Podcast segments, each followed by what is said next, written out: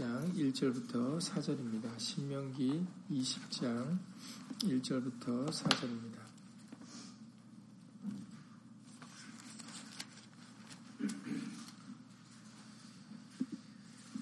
신명기 20장 1절부터 4절입니다.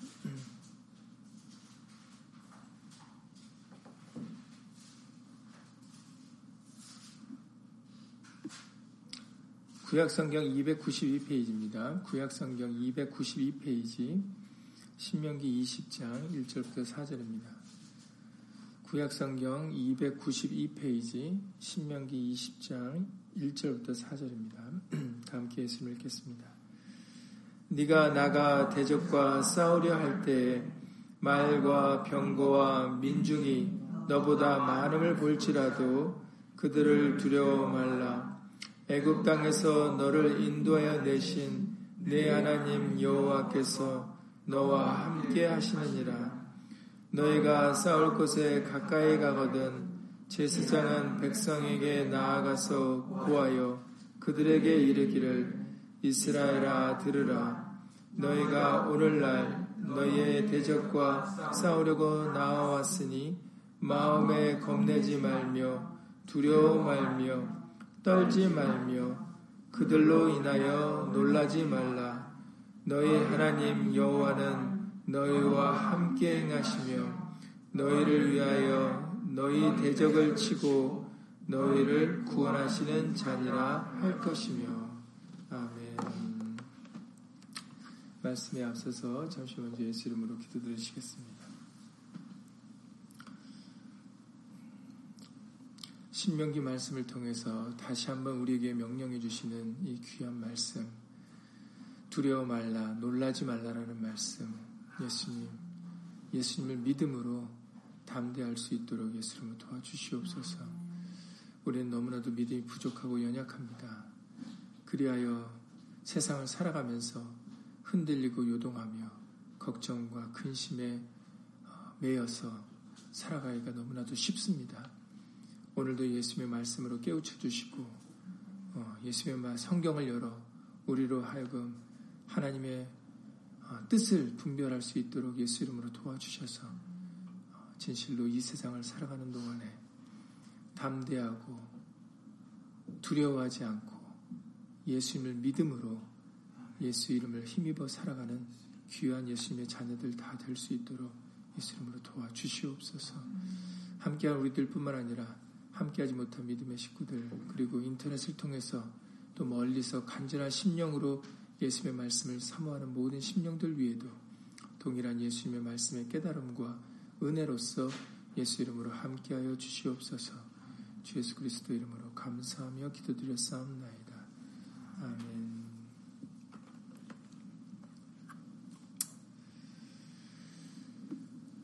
하나님께서는 어, 이스라엘 백성들에게 다시 한번 명령을 해주십니다. 어떤 명령이냐면 오늘 읽으셨던 것처럼 네가 나가 대적과 싸우려 할 때에 말과 병거와 민중이 너보다 많음을 볼지라도 그들을 두려워 말라 이렇게 명령을 하십니다. 이것이 하나님의 말씀입니다. 그런데 저 여러분들은 어떻습니까? 여러분들이 한번 상상을 한번 해보세요. 어, 전쟁을 할 수밖에 없는 상황이고 전쟁을 하려고 지금 전장에 나갔는데 아 공교롭게도 저쪽 상대편에 있는 그 대적들은 말도 병거도 군대 군인의 수도 월등히 우리보다 많다라는 거죠. 그것을 여러분들이 전장에서 맞닥뜨렸을 때 여러분들은 어떤 마음이 들겠습니까? 어떤 생각을 갖겠어요? 야, 이거 이제 큰일 났구나라는 생각을 갖지 않겠습니까? 아니, 싸워보려면 서로가 좀 비슷한 상황이어야 되는 그런 상황이어야만 우리들은 그래, 한번 뭐 해볼만 하겠다라는 생각이라도 갖지 않겠습니까? 그런데 땅 앞에 전장에 싸우려고 나왔는데 그 대적이, 상대방 대적이 우리보다 월등한 힘과 그런 수적으로도 우울한 그런 상황이라면은 그 상황에서 두려워하지 않을 사람이 어디 있겠습니까? 걱정하고 근심하고 염려하지 않을 사람들이 어디 있겠습니까? 그런데 하나님의 말씀은 우리의 생각과는 달리, 우리가 보는 것과는 달리 그 상황에서 두려워하지 말라 그러신다라는 것이죠. 그러면 여러분들, 하나님의 말씀을 믿겠습니까? 여러분들의 판단을 믿겠습니까? 여러분들의 생각을 믿겠습니까? 그게 믿음과 현실의 차이입니다. 믿음이냐 아니면 현실이냐. 많은 사람들이 이 믿음과 현실 사이에서 고민을 합니다. 그리고 안타깝게도 많은 사람들이 믿음이 아닌 현실을 택합니다.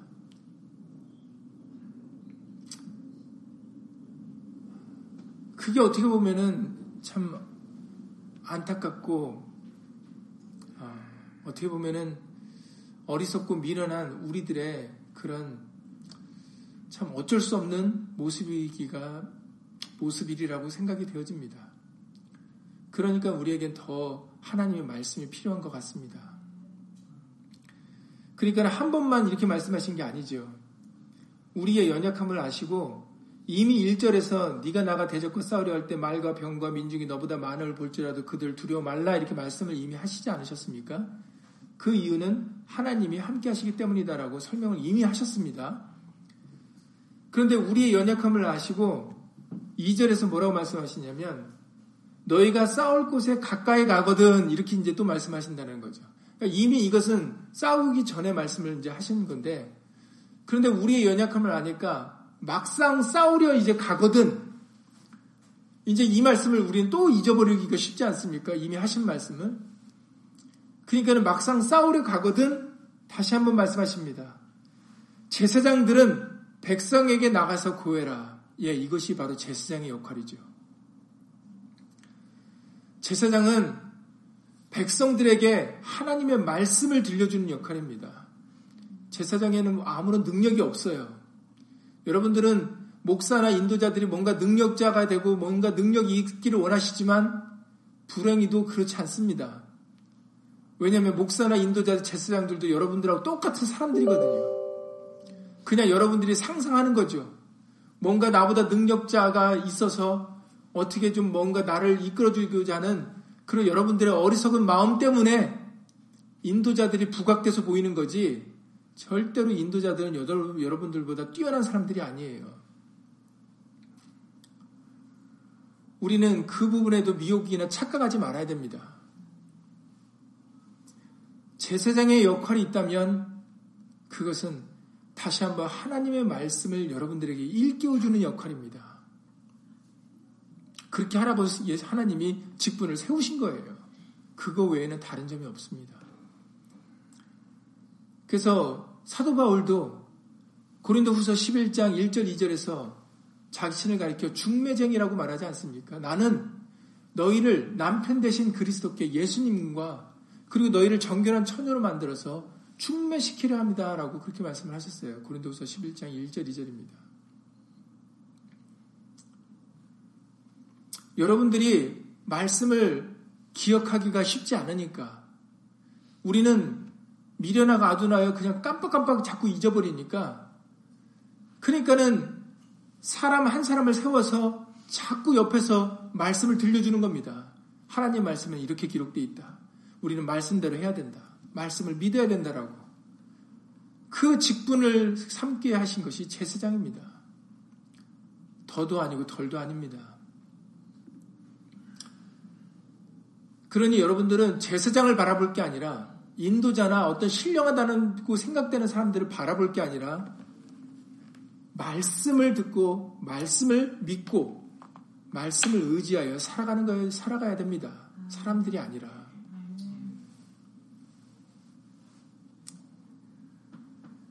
그래서 제사장이 혹시라도 하나님은 우리의 연약함을 잘 아십니다. 우리를 만드신 분이기 때문이죠.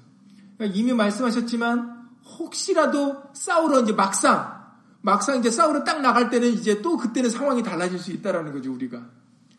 우리는 그냥 변덕이, 변, 아주 변덕이 심한 사람들이거든요. 그러니까 아무렇지도 않을 때는 영광, 영광, 뭐 찬송, 뭐 감사합니다 이러다가도 막상 내가 견디기 힘든 일이 닥치게 되면 언제 그랬냐는 듯이 그걸 다 잊어버리거든요. 그리고 거기에 매이기가 우리는 너무나도 쉽습니다. 그러니까 너희가 싸울 곳에 가까이 가거든 이제 마음이 우리 마음이 이제 변하려고 하는 거죠. 왜냐면 대적은 엄청나게 힘이 세고 마, 많으니까 그때 제사장의 역할이 바로 그들에게 이르기를 이스라엘아 들으라 라고 이렇게 얘기를 해주라고 하는 겁니다. 들으라.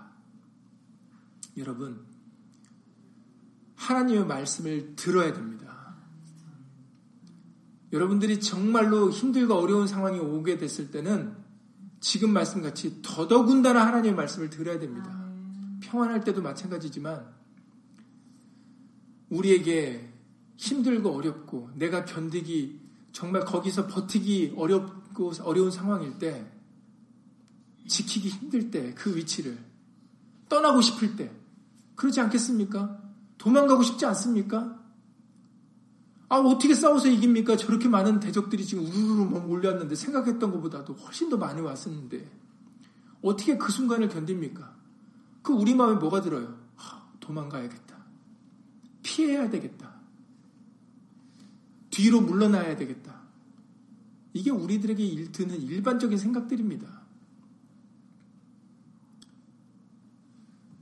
그러고 싶은 마음이 들 때 여러분들 이 말씀을 기억하세요. 이스라엘아 들으라. 여기서는 이스라엘을 빼시고 여러분들의 이름을 넣으셔야 됩니다.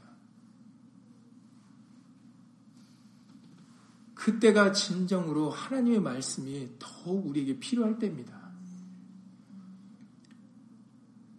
이렇게 말씀을 들려주시죠. 너희가 오늘날 너희의 대적과 싸우려고 나왔으니, 대적과 지금 싸우려고 지금 나왔으니, 마음에 겁내지 말며, 두려워 말며, 떨지 말며, 그들로 인하여 놀라지 말라라고 말씀하십니다. 얼마나 예수 이름으로 은혜스럽고 자비와 국률과 사랑이 넘치는 말씀입니까? 사실 전쟁에 그 전장에 나가서 지금 대적하고 지금 나하고 지금 맞닥뜨리고 있는 상황이거든요. 그때 하나님께서는 우리에게 두려워 말며 떨지 말며 놀라지 말라라고 말씀하십니다. 그 이유는 분명합니다. 그 이유는 우리가 잘나서 저들보다 우리가 잘나서 그렇게 말씀하시는 게 아니에요. 거기서도 우리는 또 착각하지 말아야 되죠. 우리는 또 거기서 싸우면서 이기잖아요. 그러면 금세 와 역시 나밖에 없어 아니면 뭐 역시 누구밖에 없어 다윗과 골리앗 싸움 우리가 몇주 전에 뭐 한 달 전인지 몇 달 전인지 다시 한번 얘기 알려주시지 않았습니까? 다윗과 골리앗 싸움에서 이겼습니다. 그리고 그 싸움에서 블레셋 군대를 이스라엘 군대가 아주 물리쳤죠. 아주 속이 다시 후련했을 겁니다. 왜냐하면은 그 골리앗이라는 장수가 하루 이틀도 아니고 40일을 밤낮으로 나와가지고 조롱합니다. 야, 니네는 뭐하냐? 하나님도 욕되게 하고 이스라엘 군대를 조롱하는데 아무도 안 나갔는데 그 어린 다윗이 나가가지고 골리앗 장수를 그냥 단반에 물리치지 않았습니까? 그러니 그 여세를 몰아가지고 그냥 블레셋 군대를 그 강한 군대 블레셋 군대를 물리쳤습니다. 그런데 여러분 그 싸움에서 이기고 나온 다음에 돌아왔을 때 백성들이 여인들이 뭐라고 외쳤습니까? 여인들이 뭐라고 외쳤다고 기록되어 있습니까? 사울은 천천히요, 다윗은 만만이라는 이런 엉뚱한 소리를 합니다. 그래서 사울의 질투심을 유발시키죠. 저 다윗을 죽여야 되겠다. 이제 저, 저 다윗이 이제 내 자리까지, 내 왕자리까지 침범하겠구나. 이렇게 나오게 되는 겁니다. 아니, 왜 그 순간에서 사울은 천천히요, 다윗은 만만이라는 얘기가 나옵니까? 하나님의 이름에 영광을 돌리는 찬송을 드렸어야지요. 저 어린 다윗으로 하여금 이기게 하신 하나님, 하나님의 이름에 영광과 찬송이 있다라고 하나님 홀로 영광을 돌려야지 왜 거기에 사울이라는 이름을 언급하고 다윗이라는 이름을 언급합니까? 그게 우리의 어리석고 미련한 모습입니다. 싸울 때는 두려워서 나가지도 못하다가 그 순간이 해결이 되면은 그냥 누가 때문에 그랬는지, 내 때문에, 나 때문에 역시 나는 운이 좋아. 어, 나는 역시 뒷심이 좋아. 아니면 나는, 어 저, 저 사람이 있어서 든든해. 저 사람 때문이야. 엉뚱한 생각을 한다라는 거죠, 우리는. 그게 한두 번이 아닙니다. 성경에 기록되어 있는 사건들 보시면. 다윗이 이긴 게 아니지 않습니까? 골리앗이 자신의 힘을 믿고 자신이 가지고 있는 그런 무시무시한 무기들을 가지고 나왔을 때 다윗이 뭐라고 말합니까? 너는 칼과 창으로 나왔지만 나는 만군의 여호와의 이름으로 네 앞에 나왔다라고 얘기하지 않습니까? 다윗이 이긴 겁니까? 다윗이 물맷돌질 잘해가지고 아니면 운이 좋아가지고요 급소를 딱 맞춰갖고 죽인 겁니까? 왜 우리들은 그렇게 생각합니까? 운이 좋아서 뭐가 잘 되려니까 왜 우리들은 그런 식으로 생각을 합니까? 그러니까는 사울은 천천히고 아 이제 사울은 별 볼 일 없고 다윗은 만만이다. 그래서 이간질을 시키는 거죠. 백성들이 스스로 이간질을 시킨 겁니다. 백성들한테 마이크를 대고 묻죠. 아니 왜 이간질 시킵니까? 그러면 백성들이 이간질 시켰다고 얘기합니까? 아이고 내가 왜 이간질 시켰어요? 다윗이 이겼잖아요. 나는 당연히 할 말을 한 거예요. 그렇죠. 백성들의 입장에서 보면은 그냥 눈에 보이는 대로 얘기한 거죠.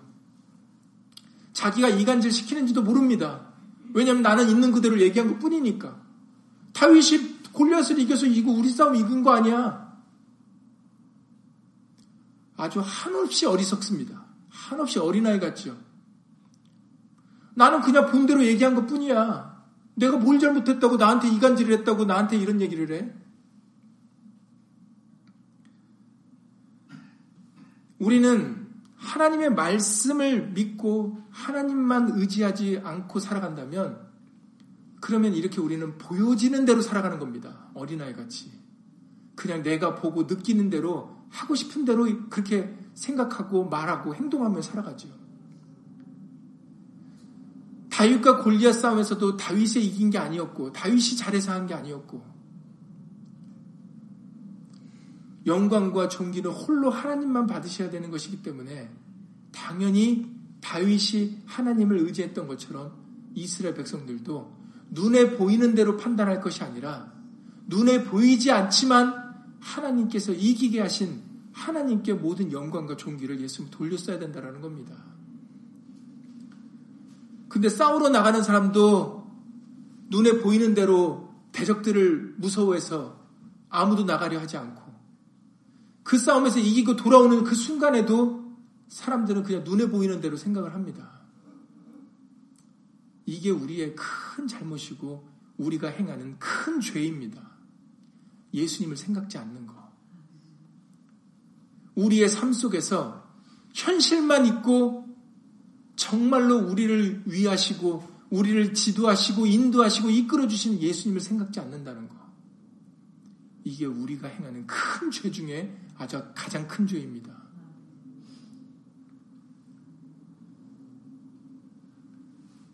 시편 33편 16절 이하 19절에서 이렇게 기록되어 있습니다.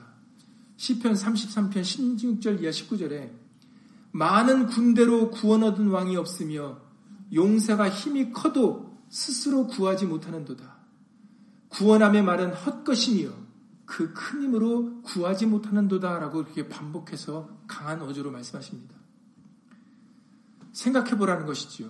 역대 진실로 많은 군대로 구원 얻은 왕이 누구이냐?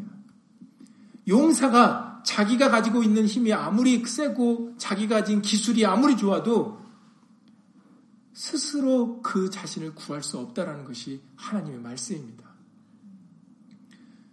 구원함의 말은 헛것이며 그큰 힘으로 구하지 못하는도다. 여호와는 그 경외하는 자, 곧 그 인자하심을 바라는 자를 살피사 저희 영혼을 사망에서 건지시며 저희를 기근 시에 살게 하시는도다라고 말씀하셨어요. 아무것도 먹을 것이 없는 그 상황에 하나님께서 우리를 살리시는 분. 여러분, 아무리 용사가 크고 그 힘이 있는 군대라 할지라도 못 먹어보세요. 일주일 굶고 열흘 굶어보세요. 그들의 힘이 남습니까? 그들의 용맹이 그 순간에도 용맹을 바랍니까? 20일 굶어 보시고 한 달 굶고 40일 굶어 보세요.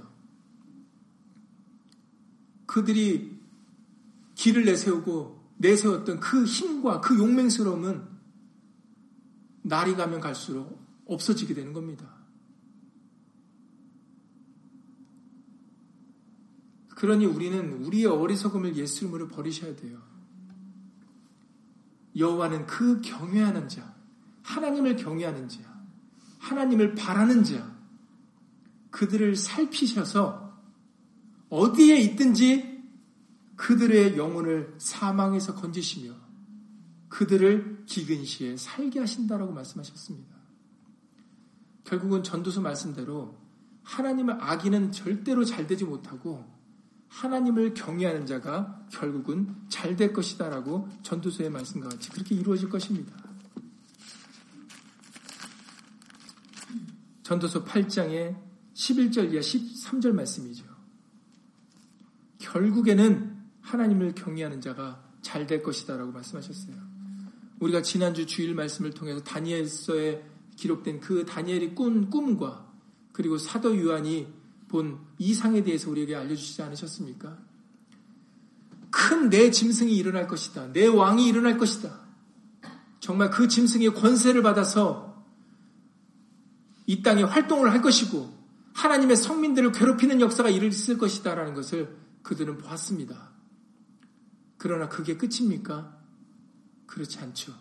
우리에게는 고난과 고통만 있는 게 아니라 그러나 아무리 그 내왕이 일어난다 할지라도 하나님과 함께한 자들, 하나님께 속한 하나님의 백성들의 나라가, 백성들이 영원한 나라를 얻게 될 것이고 그 누림이 영원하고 영원하고 영원하리라고 다니엘서 7장에서 말씀하셨습니다.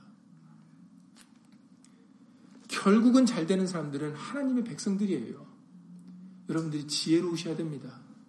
지금 이 땅에서 잠시 잠깐 힘이 있다고, 잠시 잠깐 돈이 있다고, 잠시 잠깐 명예가 있고 권세가 있다고 잘 되는 게 아닙니다. 착각하지 말아야 돼요.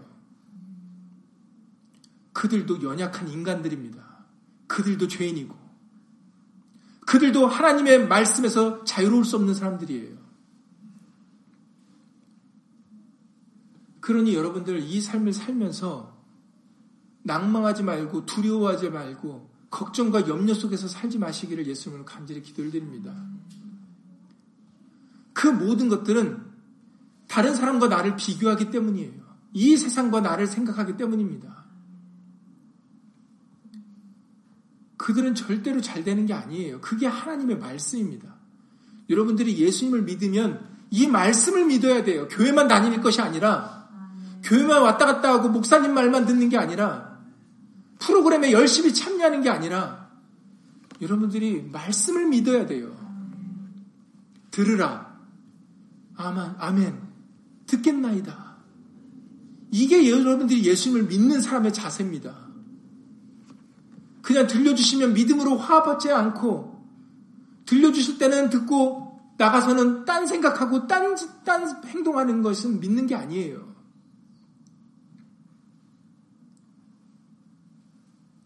이스라엘아 들으라. 너희가 오늘날 너희의 대적과 싸우려고 나왔으니 여기서 오늘날이라고 했으니 과거에 국한된 말씀이 아니다라는 겁니다. 오늘날 우리에게도 해당되는 말씀이다라는 거죠. 마음에 겁내지 말며 두려워 말며 떨지 말며 그들로 인하여 놀라지 말라. 여러분들이 이 광야 같은 생활을 사, 세상에서 살아가는 동안에 이 말씀이 여러분들의 마음, 생각과 마음에 박힌 목같이 박혀야 됩니다. 우리는 예수님이 함께 계세요. 눈에 보인다고 그분을 무시하시면 안 됩니다. 그분은 천지 만물을 지으신 분이고, 사람을 만드신 분이고, 그리고 우리를 생명의 길로 인도하시는 분입니다.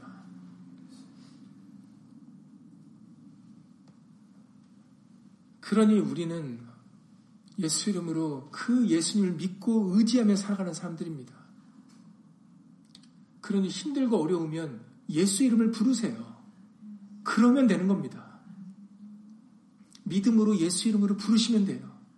환란 날에 나를 부르라. 내가 너를 건지리니 네가 나를 영화롭게 하리라는 것이 시편 50편 15절 말씀입니다. 시편 50편 15절에 환란 날에 너희가 환란을 당했거든 나를 부르라. 왜 우리가 하나님을 찾아야 됩니까? 환란 날에. 왜냐하면 그분이 나의 도움이시니까. 그분이 나의 돕는 자시고 그분만이 진정한 내 편이시니까. 그러니까 나를 진정으로 도와줄 분이 예수님 한 분밖에 없으니까. 그러니까는 말씀하시기를 환란 날에 나를 부르라 이렇게 말씀하시는 겁니다. 내가 너를 건지리니 이게 하나님의 말씀이세요.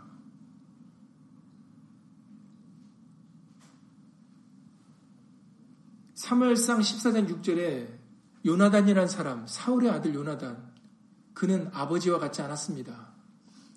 다윗을 사랑했다라고 기록되어 있죠. 다윗과 정말 절친한 친구였습니다. 그 요나단이 3일상 14장 6절에서 이와 같이 믿음으로 얘기를 합니다. 요나단이 자기 병기든 소년에게 이르되 우리가 이 할례 없는 자들의 부대에게로 건너가자 여호와께서 우리를 위하여 일하실까 하노라라는 그런 굳은 믿음을 가지면서 이렇게 얘기를 합니다. 여호와의 구원은 사람의 많고 적음에 달리지 아니하였느니라라는 아주 귀중한 말씀을 들려주십니다.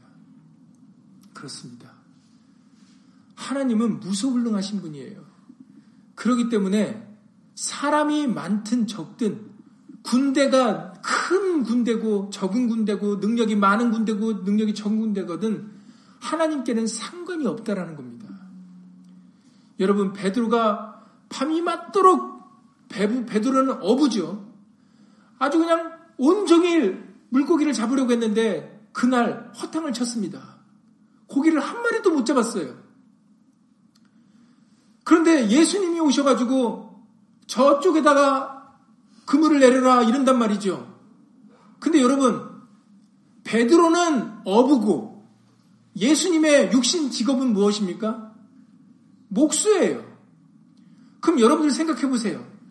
나는 지금 평생 어부질을 하고 물질을 했는데 그물질을 한 사람인데 목수가 와가지고 너 오늘 뭐 고기 못 잡았느냐? 저쪽에 가서 잡아라, 잡아라 한다는 얘기죠. 그럼 여러분들 어떤 생각이 들겠어요? 아니, 무슨 속된 말로 귀신 신나라 까먹는 소리 같이 내가 지금 어부를 지금 몇십 년 한 사람한테 그것도 물하 목수는 땅에서 일하는 사람 아닙니까? 나무하고 실험하는 사람이 목수입니다. 그러면 무슨 뭐 배를 만드는 얘기를 했다거나 이러면 이해가 되지 않습니까? 근데 배를 만드는 얘기를 하는 것도 아니고 감히 고기를 낚는 그 얘기를 한단 말이죠. 자기가 하루 온종일 해서 고기 못 잡았는데. 근데 베드로가 이런 얘기를 합니다.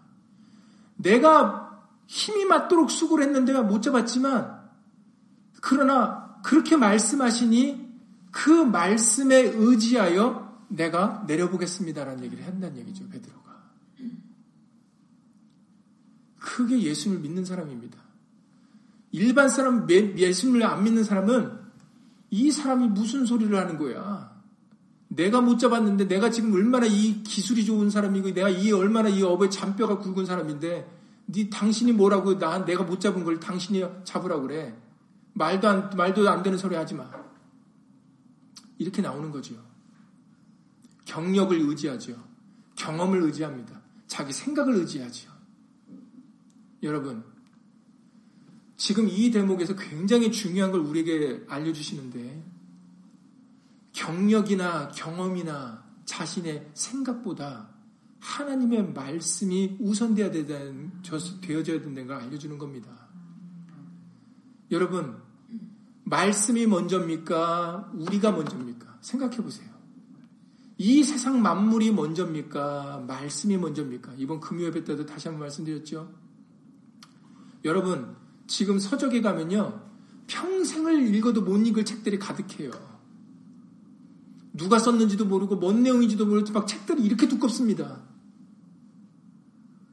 그 여러분들 다 읽으실 수 있으세요? 그것도 각 분야별로 그렇게 많죠.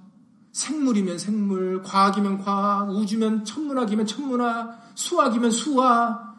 그냥 각종 그냥 그것만 들이다 파는 그 사람도 평생을 연구를 해도 그걸 다 못하지요. 정말 복잡 다양합니다. 그런데 여러분, 창세기 1장 1장으로 가보세요.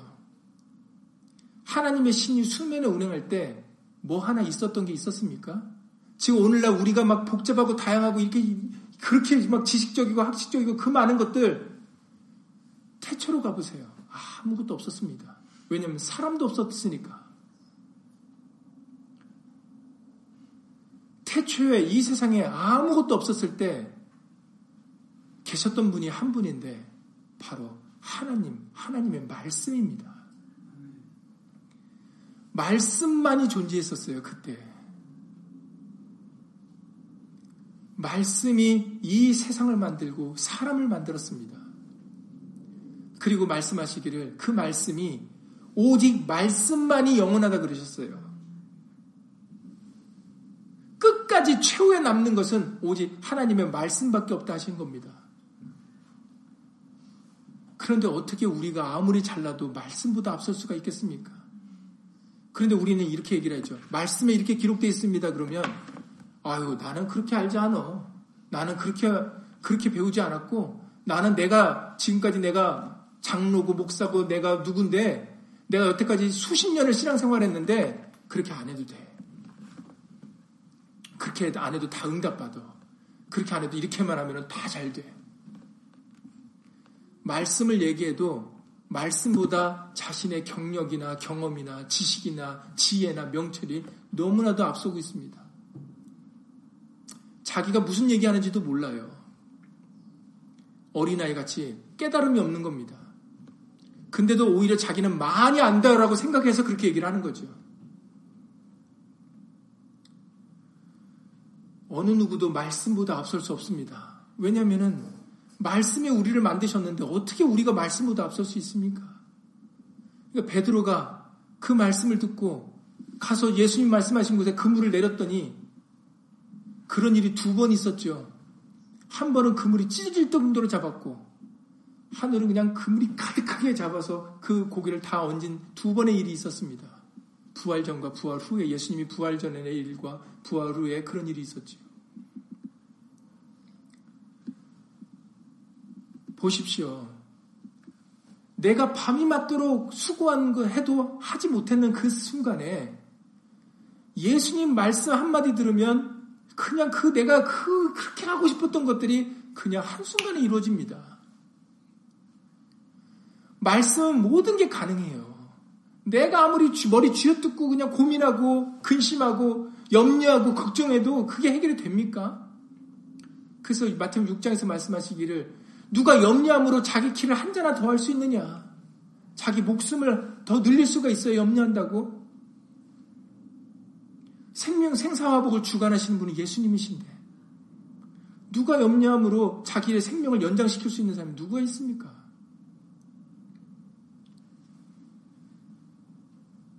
그렇기 때문에 여러분 시편 20편 7절 이하 8절에 기록되신 말씀 같이 시편 20편 7절 이하 8절에 혹은 어떤 사람들은 병거나 혹은 말을 의지하나 이 당시에는 여러분 재래식 군대이기 때문에 말이나 병거의 수가 많은 사람이 이겼을 이길 확률이 높았죠. 오늘날로 말하면 뭐 핵무기를 많이 가졌다고 생각하시면 될 것 같아요. 오늘날 지금 핵무기가 좀 많이 있다고 해서 강대국이고 막 다른 나라한테 막 힘쓰지 않습니까? 그리고 우리의 우리하고 가까운 나라가 그 핵무기 만들어서 지금 내일이면 협상을 하지 않습니까? 내일이나 내일 모레인지 날짜가 이제 시차가 있으니까 성경에 기록되어 있기를 그런 무기를 많이 가지고 어떤 첨단 무기를 가지고 있는 자가 잘 되는 게 아니다라고 말씀하시는 거예요, 지금. 이 당시는 재래식이기 때문에 혹은 병거, 혹은 말을 의지하나. 그럼 오늘날로 말하면 핵무기를 의지하나. 아니면 첨단 과학을 의지하나 이런 말씀드리는 겁니다. 우리는 다른 사람들은 그런 걸 의지할지 모르겠지만 우리는 그 부분이 중요하죠. 그러니까 신앙은 개별입니다. 신앙은 연대로 가는 게 아니에요. 여러분들 착각하시면 안 됩니다. 각자입니다. 그러니까 다른 사람 어찌든지 우리는 저와 여러분들은 여호와 우리 하나님의 이름을 자랑하리로다. 아멘. 왜 우리는 핵무기 의지하지 않고 왜 우리는 첨단 과학을 왜 의지하지 않아요? 저것들은 너무 좋아 보이는데 이스라엘 백성들이 왕 삼으려고 했던 이유가 뭡니까? 그 왕이 있는 게 너무 좋아 보이니까. 그리고 그 왕이 너무 잘나서 그냥 우리 그 군대 앞장서서 그냥 싸움, 용맹스럽게 싸워서 이기니까 그걸 보고 왕, 왕 삼고 싶어 했거든요. 그런데 그것들은 다 부질없는 거였다라는 겁니다. 그렇게 해서 계속해서 10편 20편 8절에서 말씀하시기를 저희는 굽어 엎드러지고 저희는 그것들을 의지했던 사람들은 오히려 굽어 엎드러지고 우리는 하나님의 이름을 자랑하는 우리는 하나님의 이름 예수 이름을 의지하는 우리는 일어나 바로 서도다라고 기록되어 있습니다. 이 말씀을 믿으십니까? 아멘. 믿으셔야 됩니다. 세상의 것을 의지하는 자들은 잘 되는 게 아니에요. 결국 그들은 굽어 엎드러지게 될 겁니다. 세상 것을 의지한 것으로 인하여. 그러나 하나님의 이름으로 자랑 삼는 사람, 우리는 자랑할 게 없어요. 그러니까 예수님으로 감사한 겁니다. 자랑할 걸 갖고 있는 사람들은 그거 얘기하기도 바쁘기 때문에 하나님의 이름을 자랑할 수가 없어요. 그런데 우리는 자랑할 게 가진 게 없으니까 얼마나 예수님을 감사합니까? 근데 이것도 뭐 그것도 모르고 원망하고 불평하는 사람들이 있어요. 왜 나는 저 사람 같이 못 가졌어요? 왜 저 우리는 저 사람 같이 못 누려요? 왜 나는 맨날 이런 일만 생겨요? 음, 꽉 어리 어리석은 어리 어린아이 같은 마음이죠. 자기에게 그런 환경이 있는 게 좋은 건지도 모릅니다. 가진 게 없는 게 오히려 난 거예요, 여러분. 의지할 게 없는 게 낫습니다. 예수님 오셨을 때 대제사장과 서기관과 바리새인들이 예수님 영접했습니까? 창기와 세리와 그 당시에 아유 저런 죄인들하고 함께 있다라고 욕먹는 그런 사람들만 예수님 곁에 있었어요. 그러면 여러분들 그 사람들이 잘못된 사람들이고 불쌍한 사람들입니까? 오히려 대제사장들과 서기관과 바리새인들은 그들을 조롱했죠. 우리는 저들과 같지 않음을 감사했습니다. 오히려 그 사람들은. 근데 정말로 의롭다함을 받고 정말로 감사할 수 있는 자가 누구들입니까? 이 세상의 것은 가진 것이 없고 누리지 못해도 예수님 곁에 있는 사람들은 그 사람들은 진실로 복된 자고 진실로 정말 그 사람들은 생명 있는 자고 의로운 자고 그리고 결국에는 승리자들입니다. 그러니 예수님이 그러잖아요. 바리새인은 의롭지 않고 이 죄인인 세리가 의롭다라고 말씀하셨습니다. 그러니 여러분, 정말 칭찬과 잘 되는 것은요, 지금 이 세상에서 알 수 있는 게 아닙니다. 많은 사람들은 이 세상에서 받는 상을 중요시 여기죠. 이 세상에 얻고 누리는 걸 중요시 여기지 않습니까? 그러나 성경의 예수님의 말씀은 진정한 상 받는 때가 있다라는 거 말씀하셨어요. 지금 이 세상은 광야에서는 잘 되는 건 잘 되는 게 아니에요. 정말로 상 받는 진짜로 우리가 받아야 될 그 상이 주어지는 그 시기가 있다라고 말씀하셨습니다. 그때가 바로 베드로전서 1장 5절 이하 9절이에요. 예수 그리스도에 나타나실 때입니다. 그때 진짜로 상과 벌이 주어지는데 그때 상과 벌이 정말로 우리에게 중요한 순간이에요, 여러분. 이 세상이 아닙니다. 지금 상 받고 벌 받는 건 중요한 게 아니에요, 이 세상은요. 진짜 상벌이 중요한 순간이 있는데 정말 우리에게 중요한 상벌이 주어지는 그 중요한 순간이 예수님이 다시 오실 때입니다. 그때 각 사람에게, 각 사람이에요. 칭찬과 영광과 존귀가 있으리라고 말씀하셨습니다. 그리고 심판도 있을 것이에요. 그때 상 받는 사람이 정말 잘 되는 사람입니다. 아무리 이 세상에서 다 누려도 그 순간에 상 받지 못하면 그럼 이 세상에 누린 게 다 헛되가 버리는 거예요. 그걸 비유를 알려주신 것이 부자와 거지 나사로의 비유입니다. 부자는 이 세상에서 잘 살았죠. 모든 걸 누렸습니다. 그런데 그 부자가 죽고 난 다음에 지옥불에 떨어졌다라는 거죠. 그러나 그 거지 나사로는 아브라함의 품에 있었다라고 예수님이 말씀하십니다. 그러니 그 부자가 얘기하죠. 나한테는 형제 다섯이 있는데 그 다섯 형제만큼은 아마 형제끼리 우애가 좋았나 봅니다. 그 순간에서 다른 사람을 생각지 않고 자기의 형제들을 위하여 구한 것을 보면 아마 그 부자는 형제들하고 우애가 좋았나 봐요. 그래서 이렇게 구합니다. 나에게는 형제가 있으니 저 거지 나사, 저 나사로를 다시 우리 형제들에게 보내주셔서 그 형제들만큼은 이 지옥불에 오지 않게 해달라는 요구를 합니다. 그때 말씀하십니다. 거지 나사로가 굳이 갈 필요가 없다라는 거죠. 그들에게는 이미 모세 율법 하나님의 말씀이 있으니 그 말씀을 들으면 된다라고 말씀하셨어요. 근데 그 부자는 그 순간에서도 자기 고집을 버리 참그 그 말씀을 보시면 우리 고집이 얼마나 센지를 알아요. 지옥불에 있으면은 하나님 그렇게 말씀하시면 그 순간에는 들어야 되지 않겠습니까? 근데 그 순간에도 아닙니다. 보내주시면 들으실 거예요. 이렇게 얘기를 합니다. 참. 그것을 보면 우리의 고집과 아집이 얼마나 강한지를 알 수 있어요. 이거는 어떻게 지옥불에 있어도 깨지지 않는 그 것이 우리가 가지고 있는 고집과 아집이 있는 겁니다. 다시 말씀하시죠. 말씀을 듣지 않으면, 결국은 예수님의 말씀을 듣지 않으면 죽은 자가 다시 살아나도 그들에게 소용이 없게 될 것이다라고 말씀하십니다. 오늘 말씀에 이스라엘아 들으라 말씀하셨어요. 예수님의 말씀을 들어야 됩니다. 예수님을 경외하여 예수 이름을 부르는 자가 결국은 잘 될 것이에요. 이 세상의 것으로 판단하지 마세요. 우리의 판단은 예수님께 있습니다. 예수님이 다시 오시는 그날에 그때 정말로 누가 잘 됐는지 누가 못 됐는지가 구분될 것입니다. 그러니 이 세상에 살아가는 동안에 염려와 걱정과 근심으로 살아가지 마시고 이 세상의 것 못 본다고 못 갖는다고 못 누린다고 분노하지 마시고 시기와 질투하지 마시고 욕하지 마시고 실망하거나 낙심하지 마시고 예수님의 말씀을 믿는 믿음으로 살아가실 수 있기를 예수님으로 간절히 기도를 드립니다. 결국은 그들이 일어나 바로 설 것입니다. 예수님으로 기도드리고 주기도 마치겠습니다.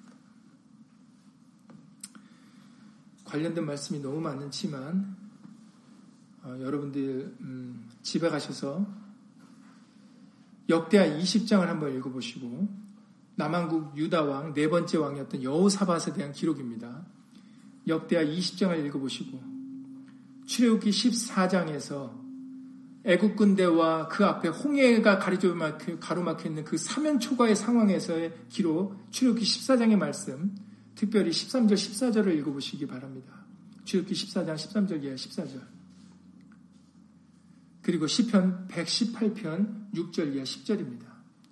시편 118편 6절 이하 10절입니다. 그리고 마지막으로 역대하 32장 13절 이하 21절입니다. 히스기야 왕의 때의 길입니다. 남하고 유다의 13대 왕이었던 히스기야 역대하 32장 13절 이하 21절입니다. 여러분들이 읽었, 이 말씀들을 읽어보시고 생각을 하시면서 읽어보시면 오늘 우리에게 들려주셨던 말씀대로 정말로 그렇게 역사된 것을 여러분들이 직접 눈으로 확인하실 수 있으시겠습니다. 예수 이름으로 기도드리고 주도 마치겠습니다. 고맙고 감사하신 예수님. 사실 전장이라는 것은 전쟁의 전쟁터라는 것은 정말 나와 적군만 있는 곳입니다. 사느냐 죽느냐의 그 갈림길이 바로 피비린내 나는 전쟁터라는 곳입니다. 여기서는 다른 것을 생각할 것이 겨를이 없고 여유가 있는 것이 아니고 오직 사느냐 죽느냐의 문제만 있는 곳입니다. 내가 살기 위해서는 다른 사람을 죽여야 되는 것이 전쟁터입니다.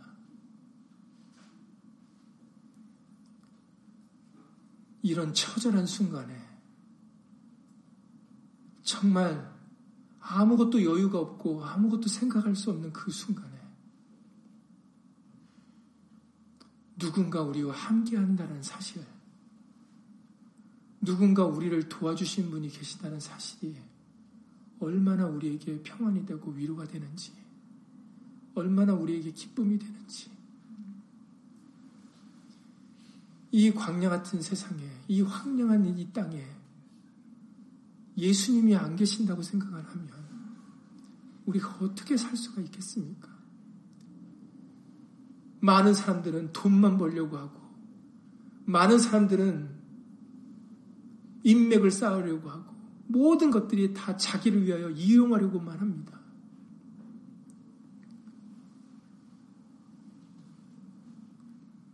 돈이 떠나면 사람들도 떠나고, 내가 누추하게 보이면 가까이 했던 친구들도 떠납니다.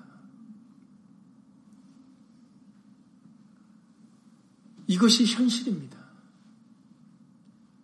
그런데도 우리는 돈이 날개를 달려서 돈이 떠나면은 그 돈이 떠난 것으로 인하여 자기 목숨을 끊어버리는 실망하고 실족하고 폐인이 돼서 살아가는 그런 존재들인데도 돈을 사랑합니다. 권력을 사랑하고 권세를 얻고 싶어 하고 사람들에게 우쭐하고 자랑할 수 있는 명예를 얻으려고 합니다. 다 부질없고 바람을 잡는 것과 같고 안개와 같고 헛되고 헛된 것임에도 우리는 거기에 값어치를 두고 그것이 귀중한 줄 알고 살아가고 있습니다. 그것이 이 험한 세상에 나에게 도움을 줄 거라고 굳게 믿고 있습니다. 그러나